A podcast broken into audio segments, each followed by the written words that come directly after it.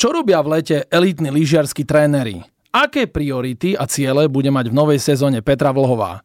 Je medzi pretekármi a ich týmami nevraživosť, alebo len zdravá konkurencia?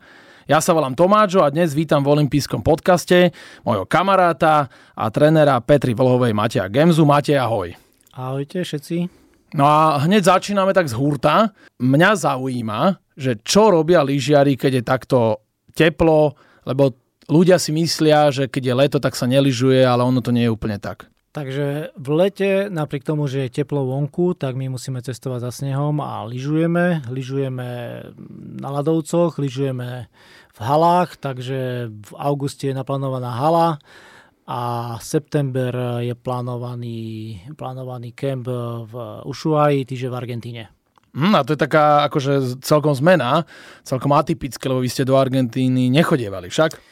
Áno, tá Argentína stále bola v hre, lebo plán B bol Argentína, ale tým, že boli dobré podmienky na európskych ľadovcoch, tak sme nemuseli vycestovať a Peťa stále zvolila tú cestu menej cestovania, lebo toho má plné zuby v zime. Tak sme stále tú Argentínu vypúšťali, ale tento rok je špecifický, sú teploty, v zime nesnežilo veľa, čiže ľadovce nie sú veľmi kvalitné, Takže tohto roku nám to už vychádza čisto na Argentínu a doslova chceme tam ísť a musíme tam ísť. A ty si už bol niekedy v Argentíne lyžovať? Ja osobne nie. Tak sa tešíš, že pre teba to bude prvotina, nie? Áno, je to pre mňa, pre mňa prvotina. Peťa tam už bola, servisáci, tréneri, všetci tam boli okrem mňa, takže ja, ja idem do neznáma teraz. A to je dobré, lebo my sme takí kamaráti, že ty mi určite do igelitky zabalíš kúsok argentínskeho snehu a prinesieš mi už to bude len taká roztopená vodička. Áno, buď to bude sneh, alebo nejaký dobrý steak. No ja by som sa chcel teraz naspäť e, vrátiť v čase. E, po Pekingu Peťa vlastne získala zlato v slalome, tak potom ešte bola taká náňačka vo Sveťaku s Miky Šifrinovou a vy ste zabojovali ešte o tú veľkú gulu. Nakoniec bolo z toho aj tak skvelé druhé miesto. Malá guľa bola za slalom, tak ak by sme tak mohli zhodnotiť tú sezónu, tak určite tam padli vety, že boli ste spokojní a to, čo ste si vytýčili, ten hlavný olimpijský cieľ, tak ten ste splnili.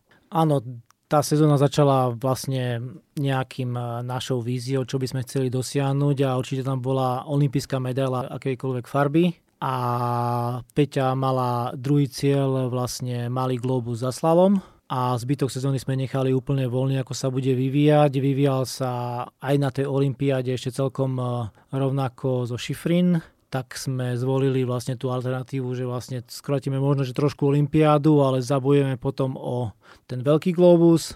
Nakoniec Šifrin sa pozbierala z toho, čo bola na dne, takže nám to nedarovala, bojovala tvrdo ako vždy a, a nevyšlo nám to na veľký globus, ale ten malý sme održali. Áno, to je také zvláštne, že, že vlastne veľa ľudí aj tak odpísalo Miky, nie? Po olympiáde, potom nevydarenom Pekingu, nedokončila tam veľa pretekov, nevyšlo je takmer nič a ukázala, že je to veľká športovkňa, veľká atletka a treba s ňou stále počítať. Áno, Šifrin eh, napriek tomu, že v Pekingu bola vlastne nevydarená, nevydarená olympiáda pre ňu, ale my ako tým sme vedeli, že ona je bojovníčka, ona je tá top lyžiarka na svete, alebo jedna z tých top a museli sme rátať, že sa vráti nie dole, ale hore a ešte silnejšia, ešte tvrdšia, čo vlastne ukázala a dokázala sa presadiť v disciplínach zjazdových, ktoré vlastne boli domenou iných pretekárok a ona to dokázala všetko vyhrať a až keď mala tie body isté, tak vtedy trošku povolila a to boli posledné dva preteky a tam sme tú stratu už nevedeli dobehnúť. No a koncom marca bolo finále Svetového pohára, Kurševel a Meribel. Vy ste vlastne oslavili tú vydarenú sezónu. A čo potom robíte, keď vlastne už príde ten apríl, že chodia sa vtedy aj testovať lyže?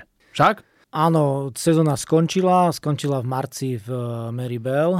Odtiaľ sme išli krátko domov. Peťa sa potom vrátila ešte naspäť do Talianska na test lyží na 4 dní. Takéto už pre ňu to uvoľnenie po všetkom také sezóny prišiel v podstate až po tom testovaní a potom až nastávala nejaká taká tá relaxačná fáza, ten, tá dovolenka, takéto úplné, úplné nič nerobenie dvojtýžňové. Konzultuje ona s tebou napríklad testy lyží? Je to len výhradne jej domena, veď je to jej materiál, ona na tom jazdí, ale má niekedy ona také otázky, lebo ten materiál je niekedy naozaj zložitý. Je veľa pretekárov, ktorí s tým majú problémy, napríklad Christophersen, ten testoval aj dva roky Áno, Peťa skôr dá na ten pocit, e, ktorý má z tých lyží a samozrejme dôležitý aj čas, lebo každé to testovanie sa jazdí aj na čas, lebo tam je ten rozdiel aj e, na papieri napísaný, že tie lyže sú rýchlejšie od tých, aj keď pocit je možno, že iný z tých lyží.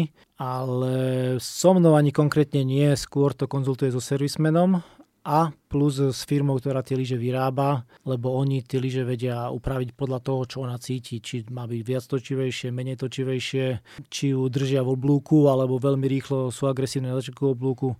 Takže tieto veci skôr sú firma, výrobca lyží plus servisman. Cítite to vy tak, že predsa firma je Rossignol, je to elitná svetová francúzska značka a Petra Vlhová je Slovenka, a má tam aj iné hráčky ako Federica Brignone, Katarína Liensberger, Rakušanka, povedzme Tessa Worley. Niektorí tí pretekári, oni hovoria, že ja som z takej malej krajiny, aj keď mám úspech, tak ako keby som nedostával ten najlepší materiál. Je ona zaujímavá pre Rossignolákov? Eh, ja si myslím, že Peťa ako tvár a ako osobnosť je je zaujímavá pre firmy, lebo firmy ju majú radi, je obľúbená, je obľúbená u fanúšikov. Je to tvár, ktorá sa dá podľa mňa celkom slušne predať, takto marketingovo. Na druhej strane Rossignol ako francúzska firma sú veľkí patrioti, a oni si zakladajú samozrejme na vlastnom produkte alebo na tých vlastných pretekárov, čiže e, Tessa Worley je stále únik špička.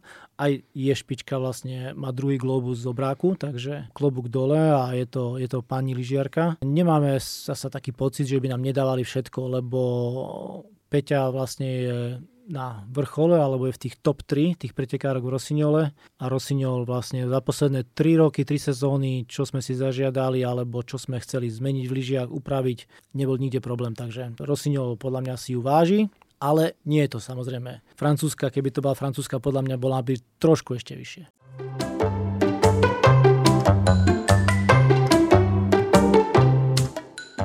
Ja som si to myslel, preto sa ťa to pýtam, som veľmi rád, že si mi to potvrdil. A my dvaja sme sa zoznámili na Sveťaku v Jasnej v roku 2021.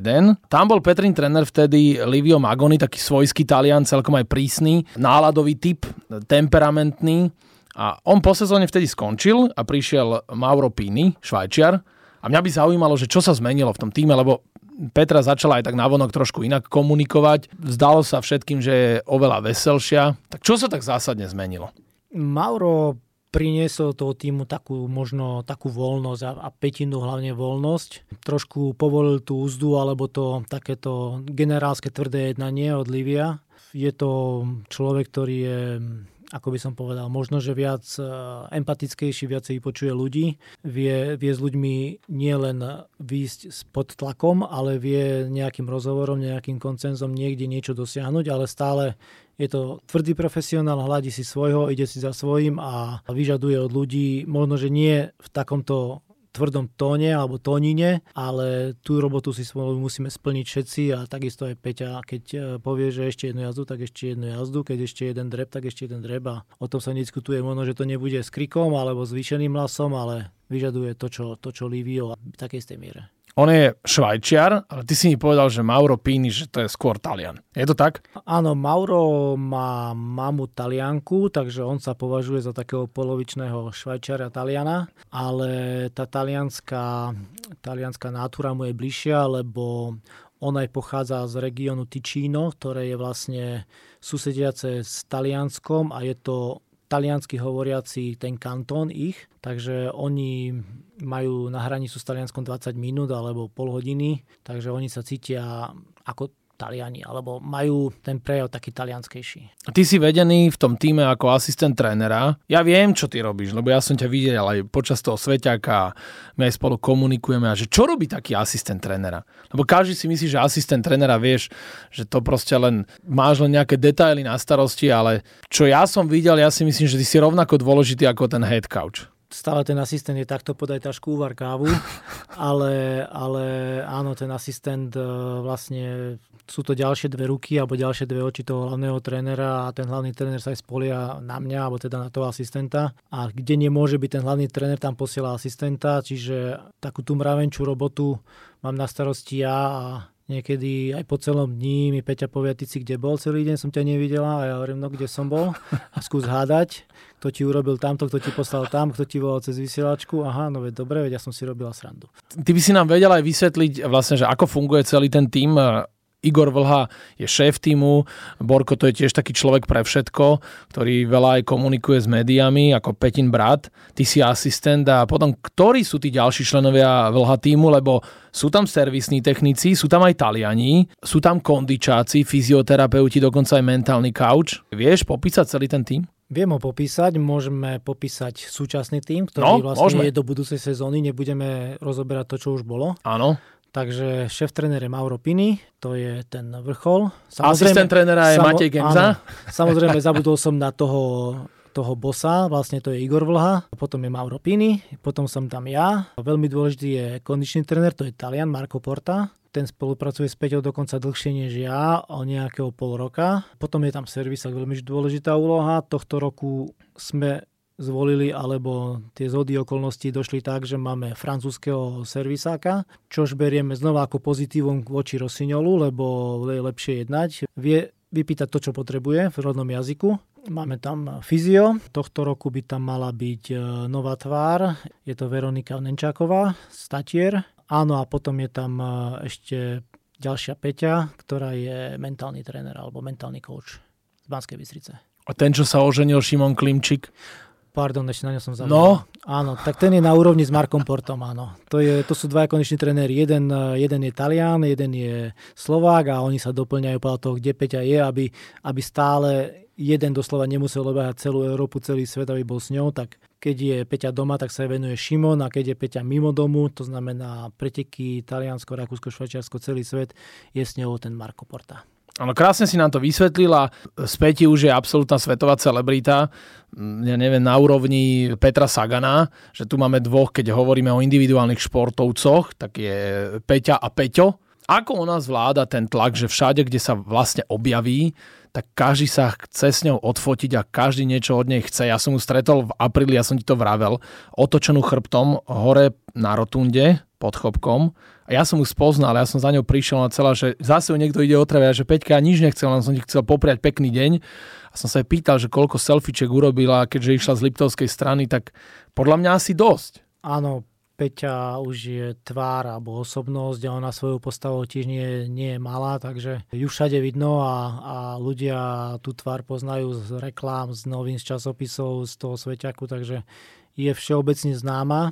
A na Slovensku to nemá veľmi jednoduché, lebo úzoka poviem, natankovať radšej tankujeme ešte v Rakúsku alebo v zahraničí a Slovensko už len preletíme, aby sme nemuseli veľmi zastavovať. Je to na jednej strane príjemné, tá sláva je príjemná samozrejme, podľa mňa pre ňu, ale na druhej strane, keď už je to cez nejakú čiaru a ľudia niektorí toho taktu nemajú daného, takže sú doslova niekedy až tak eh, nepríjemne otravní a tým pádom eh, už je taká, taká tá hranica a povie, už kývne a balíme sa a ideme prečo najrychlejšie. A to už máme, to už vidíme na niekedy, kedy toho už má plné zuby a vieme, že treba odísť. A takto isto to ináč majú aj naši elitní hokejisti, nhl kari a tí najlepší futbalisti, s ktorými tiež ja niekedy sa stretnem a sa ich toto pýtam.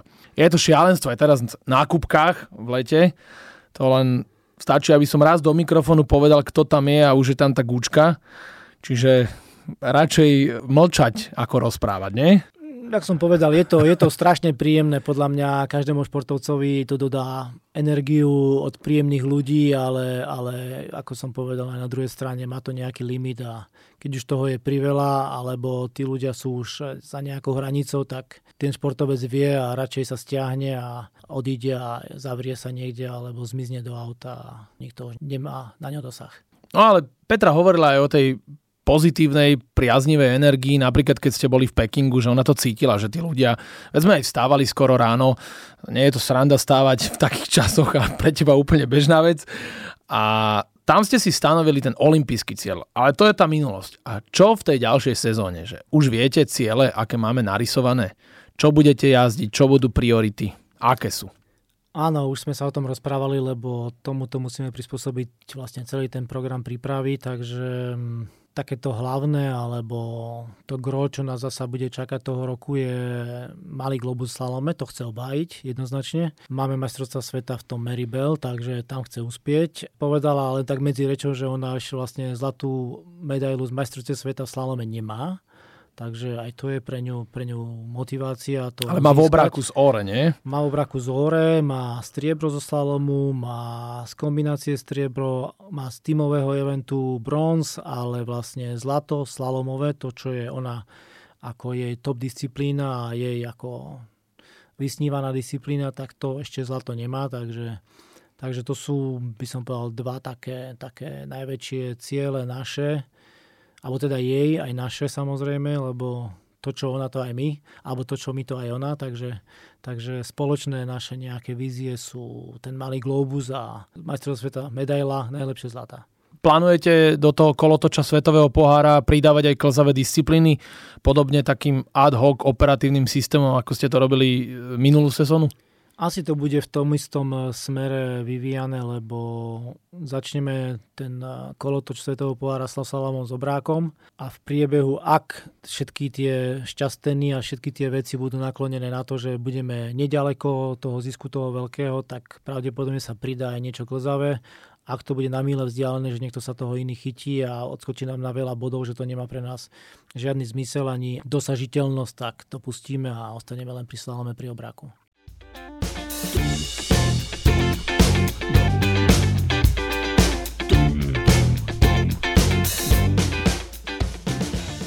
Aké vzťahy sú podľa teba v ženskom kolotoči Svetového pohára?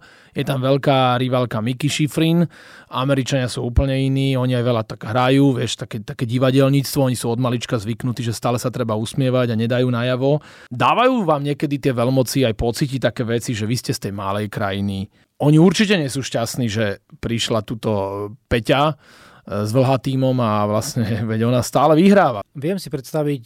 Čo ako to oni berú? Ťažko, nie? Tento pocit eh, vlastne takejto, my sme tu nadradení, my sme tu doma a to je naše, náš šport, lebo my sme, to je alpské lyžovanie a vy ani Alpy nemáte a beriete nám tu všetky tie, alebo teda väčšinu tých umiestnení. Musí to byť veľmi náročné, ale mm, ako by som povedal, ja som začínal pred 6 rokmi, vtedy to bolo také výraznejšie. Trošku nás dávali na kraj a ty nie, ty, ty s tým, ty sa tam staraj o toho, teba spojíme tuto s východným blokom a tam si trénuj. Teraz trénuje Rakúsko-Švajčiarsko, dovidenia. Možno šťastí tomu pomohlo aj príklad e, Maura, lebo Mauro tým, že vychádza dobre s týmom, veľakrát vychádza dobre aj s trénermi týchto alpských krajín, to znamená, má tam známych alebo má tam, má tam trénerov, s ktorými spolupracoval už roky pred nami, takže pozná tie vzťahy, pozná s kým, kde ako môže vybaviť. Takže momentálne poslednú sezónu až dve, a ešte aj s Liviom sme vlastne tento problém už taký vypukli nemali. E, nestávalo sa nám to často, že by nás nejak odsúvali na kraj alebo, alebo nejak výrazne nás chceli poškodiť náš tréning alebo našu prípravu. Takže momentálne je to už takom, na takej dobrej ceste. Už nás berú, že to nebolo, ako by som povedal, jednorázové, že to bolo jedno víťazstvo, alebo to bolo tento iba tento jeden pretek a potom e, nie je nič. Už to rešpektujú. Ani predtým nebolo, ale vidí, že sme tam stále. Vidia, že tá Peťa tam je, Peťa tam je stabilne v tej top 3, top 5, takže už ju berú aj úplne ináč. Už niektoré týmy dokonca by som povedal, že možno, že sú aj radi, že my teda sa chceme s nimi spojiť, alebo oni s nami, lebo tréner, keď nie je, úvodzovka poviem, nejaký hlupák a chce rozvíjať tie svoje pretekárky, tak musí trénovať s tými najlepšími. A, a keď má takú možnosť, tak ho musí využiť a posunie tým možno, že svoje ego dole, ale svoje pretekárky môže posunúť vyššie. Môžeme vlastne otočiť túto otázku, toto čo hovoríš, s ktorými týmami máte najlepšie vzťahy a je to také najvrlejšie a ste s nimi takí ako najlepší kamaráti a priatelia? Nemáme vyšpecifikované Nemáte. niekoho špeciálne, ale spolupracujeme so Slovincami, spolupracujeme s Čechmi, s Martinou. Dalo sa nám spojiť aj s Rakúšanmi, aj so Švajčiarmi, aj so Švédmi, takže nemáme to nejak vyšpecifikované. Skôr by som povedal, že výnimočne sa nám stále, že trénujeme s Američanmi. Ani nie s Američanmi, ale s tou jednou Američankou. Áno, lebo ja som stretol zo párkrát dievčatá Američanky, tam, kde chodím do City Rolska v Taliansku a oni mi povedali, že no, Mickey Schifrin, že ona je úplne inde. Ja, lebo som mu hľadal. Brízinka Johnsonová mi povedala, že jednak ja som klzavá skôr, ale tá Mickey je málo kedy s nami. Áno, podarí sa nám trénovať aj z US, aj keď e, večer na nejakom mítingu máme, že zatra trénujeme s Američanmi, tak všetci zdvihnú oči a s ktorými Američanmi. Tak to je tá, nechcem povedať druhá vlna, ale to je ten tým americký a Šifrin je vlastne ako extra, ona sa neriadi týmom, ona keď ho potrebuje, alebo keď zu, uváži, že je dobré s nimi trénovať, tak s nimi ide, ale štandardne a z 99% je mimo tohto týmu, čiže on je samostatná jednotka, úplne nezávislá, čo sa týka pretekov, trénovania všetkého. Takže ona má ako keby svoj mikrosvet v americké. Ty keď chodíš po svete, tak určite máš také miesta, kde sa ty fakt cítiš komfortne, dalo by sa povedať skoro ako doma. Tak povedz mi, máš takéto miesta z jazdovky, aj keď hovoríme, že niekde bývaš tam na tom hoteli, to si mi tiež vravel, že všade si ty doma, kde si dlhšie ako 3 dní. Nie? To si mi teraz povedal, to určite ešte stále platí, ale máš také miesta, ktoré fakt sú ti také srdcu najbližšie, samozrejme nebude to nikdy, nikdy ako doma. Áno, vlastne keď sme na svahu alebo hoci kde inde, tak povieme, kde ideme. Ideme domov už, tak ideme domov a potom sa smejeme, že kde to je, že hotel, kde si dlhšie než 3 dní. Takže toto máme stále, ale mne srdco blízky je stále ten Südtirol, vlastne to južné Tyrolsko, alebo teda severné Taliansko, tam sa cítim dobre, tam je to príjemné, ľudia sú milí a stále sa dá veľa dohodnúť a dobre potrenovať. Preto si aj my tak dvaja rozumieme, lebo ja to isté hovorím, že proste to sú aj takí, takí ináč tam sú podobní ľudia ako si ty.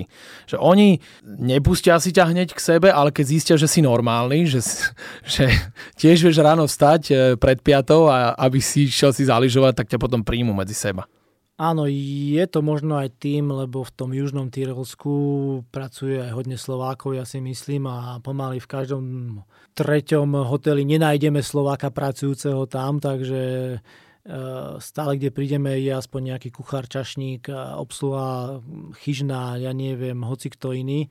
Takže tí ľudia už majú skúsenosť ako so Slovákmi. Myslím, že berú nás 99% pozitívne a vedia, že sme pracovití ľudia, ktorí sa vedia rýchlo chytiť a, a zbytočne nebrepcú alebo teda nevymýšľajú, aby nemuseli spraviť. Skôr, keď dostanú úlohu, tak ju splnia. Takže už nás berú ako aj národ, že sme, teda, ak si povedal, normálni. Aj nás berú, že sme teda dobrý tím a zo Slovenska špička, takže aj pre nich to je taká, už by som povedal, taká aj trošku možno, že česť alebo taký honor, že áno, u mňa v mojom hoteli bývala Petra Vlhová, nie v tvojom vedľa, ale u mňa.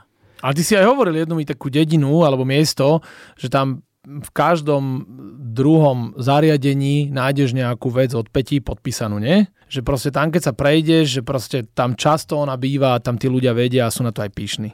Sú, sú, vlastne vracame sa do tých istých, do tých istých uh, miest, do tých istých oblastí a tí ľudia, tak ako u nás, vedia za ňou prísť, tak aj, tak aj, tak aj tu, aj vlastne v tom Líviovom uh, bývalom rodisku, v tom Selvíňu, takže tam ľudia doslova prišli si vypiť kávu, prišli sa pozrieť na tréning, prišli sa s ňou odfotiť, pekne si počkali hodinu a pol, vymrzli pod svahom a keď ten tréning skončil a Livio dal pokyn, tak pekne všetci sa zostavili do radu a každý si odfotil, zobral si tú podpis kartu a bol veľmi rád.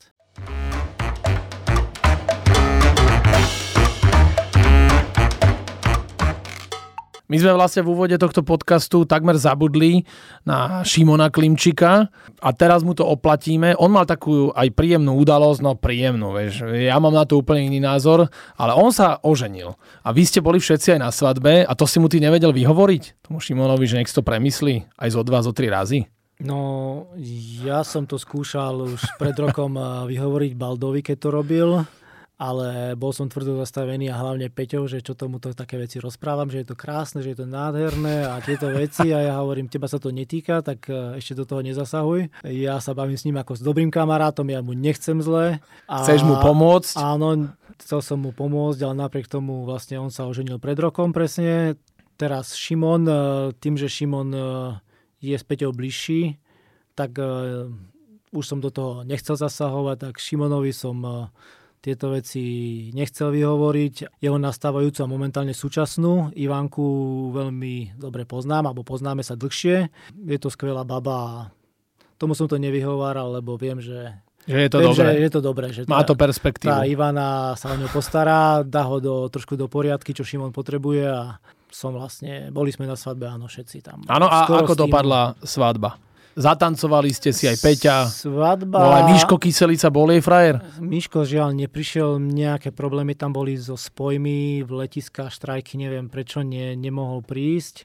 Ale áno, zbytok týmu okrem Maura sme tam boli, okrem Skimena tiež tam nebol, ale zbytok týmu sme tam boli. Ja som mu aj Šimonovi napísal, že pre mňa to bola úžasná party, doslova koncert, od začiatku toho, toho, toho veselia až neviem do ktorej ráno oni boli, lebo ja som to zdal o štvrtej a oni ešte boli dlhšie, takže bolo to úžasné, bolo to plné energie, prišla mu zahrať aj lokálna kapela, takže bolo to fantastické, to bol koncert, to nebola svadba. No a dobre je, že ten tým ste zase boli spolu, lebo toto je to korenie toho, to je to pojitko. Ty si hovoril, že o štvrtej si odišiel, lebo samozrejme ty máš aj nejakú rodinu a povedz mi, že ako toto celé berie tvoja manželka a tvoji dvaja synovia, že ty si často preč, vlastne pol roka si v podstate na cestách a keď takto už je letnejšie, tak si doma zase, keď už sa ochladzuje, tak zase budeš chodiť preč neviem s kým začať, ale začnem s deťmi.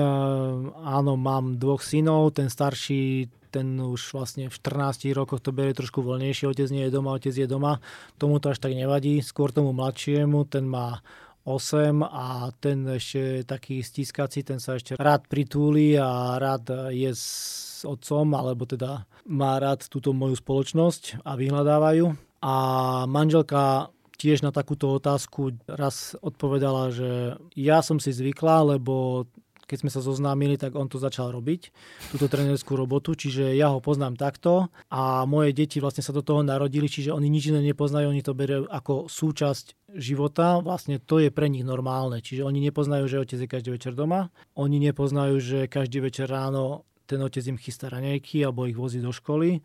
Oni majú tú sezónu alebo tú fázu, keď je málo snehu a otec je viac doma a potom, keď začne snežiť, otec nie je doma aj pol roka a vlastne oni v tomto vyrastali, žijú od narodenia, čiže oni to berú ako súčasť štandardu. A tí synovia pôjdu v tých tvojich šlapajach? Ja viem, že jeden hráva tenis. Ty si určite aj viedol k tomu športu, k lyžiarskému, lebo my sme sa aj stretli párkrát na kopci. Tak ako je to? Nevedem ich e, športovému, alebo teda vrcholovému lyžovaniu, k pretekaniu, ale samozrejme lyžovať vedia, sú to už momentálne schopní lyžiari a zdatní, ale aj tým, že tou mojou neprítomnosťou doma a vlastne pridávaním e, zasa záťaže manželke, ktorá sa musí postarať o celý kolobeh vlastne nielen rodiny, ale aj domácnosti sama v priebehu tej zimy, takže ja jej nechcem pridávať nejakú naviac robotu a časovo, aby to sa dostávalo do nejakých stresov a tlakov. Tým pádom by som ju len znervozňoval, tým pádom by sa mne krátilo ten čas s takýmto pretekárom ako je Peťa ja vždy si počítam tie dni na snehu a ja hovorím, že pokiaľ nemáš urobených 30 dní na snehu, tak sa ti nepočíta tá lyžiarská sezóna.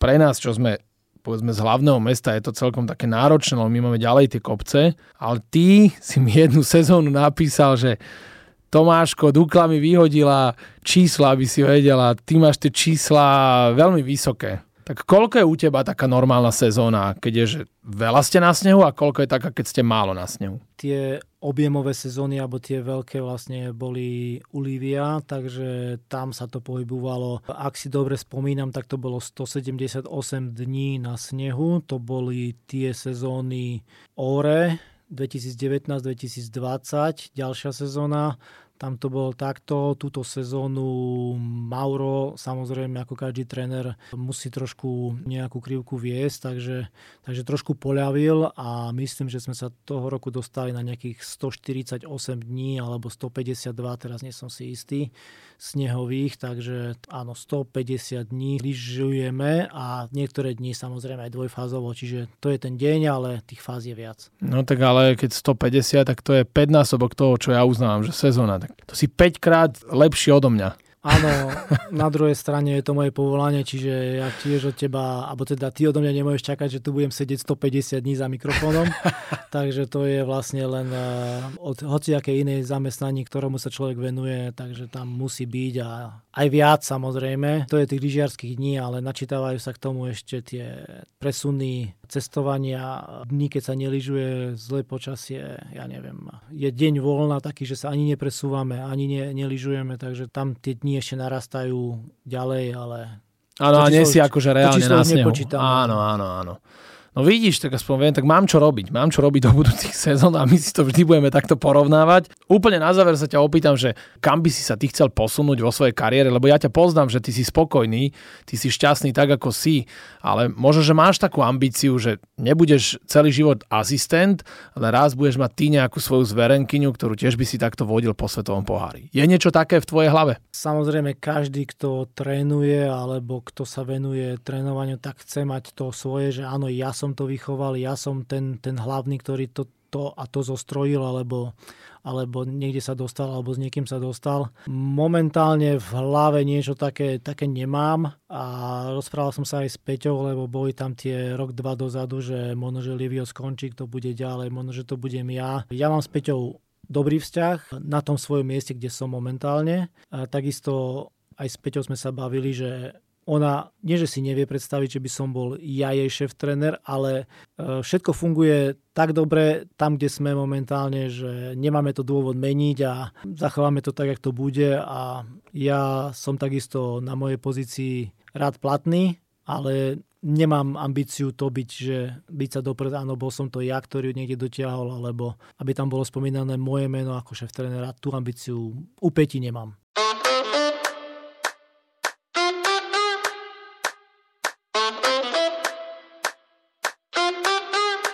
Olympijský podcast sa nám neodvratne blíži k svojmu záveru a s trénerom Peťky Vlhovej Matejom Gemzom ideme na záverečnú dvojbránu. Dobre, prvá bránka to je taká rubrika, ktorá sa volá Rýchla desiatka.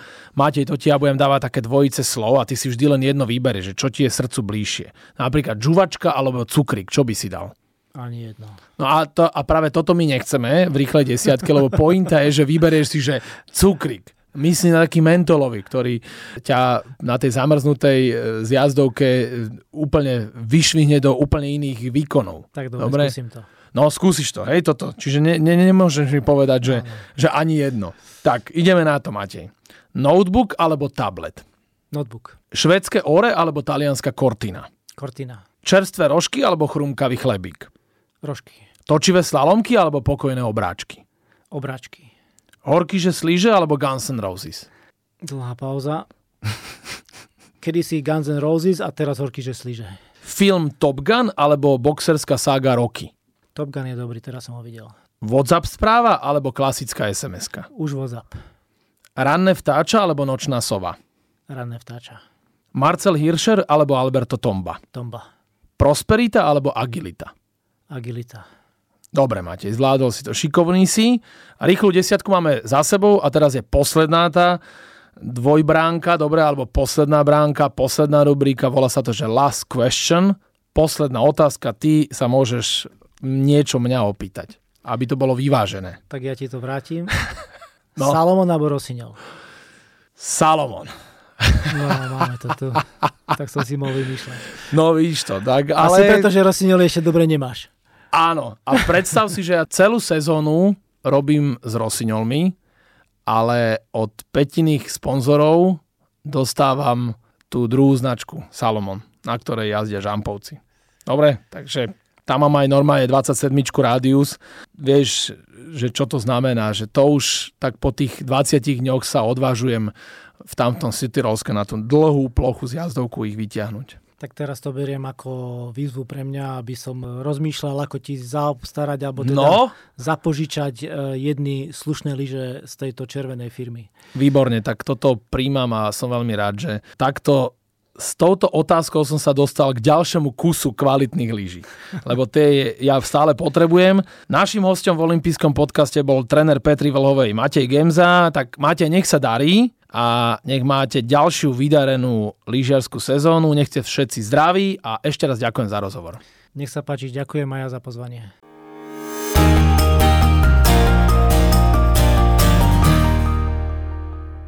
Tak dúfam, že sa vám tento olimpijský podcast páčil. Prihláste sa na jeho odoberanie vo svojej mobilnej podcastovej aplikácii na platformách Google Podcasty, Apple Podcasty a Spotify. Všetky olympijské podcasty nájdete aj na www.olympic.sk lomka podcasty. Teším sa na vás v ďalšom podcaste, pozdravuje Tomáčo, prajem všetko dobré, športu zdar, počúvajte nás aj naďalej. Olympijský podcast vám prináša exkluzívny partner Slovenského olympijského a športového výboru, spoločnosť Typos. Generálni partneri Toyota a 4F, hlavní partneri Bila, SPP, CZ Slovakia, Allianz a partneri Matador a Štrabak.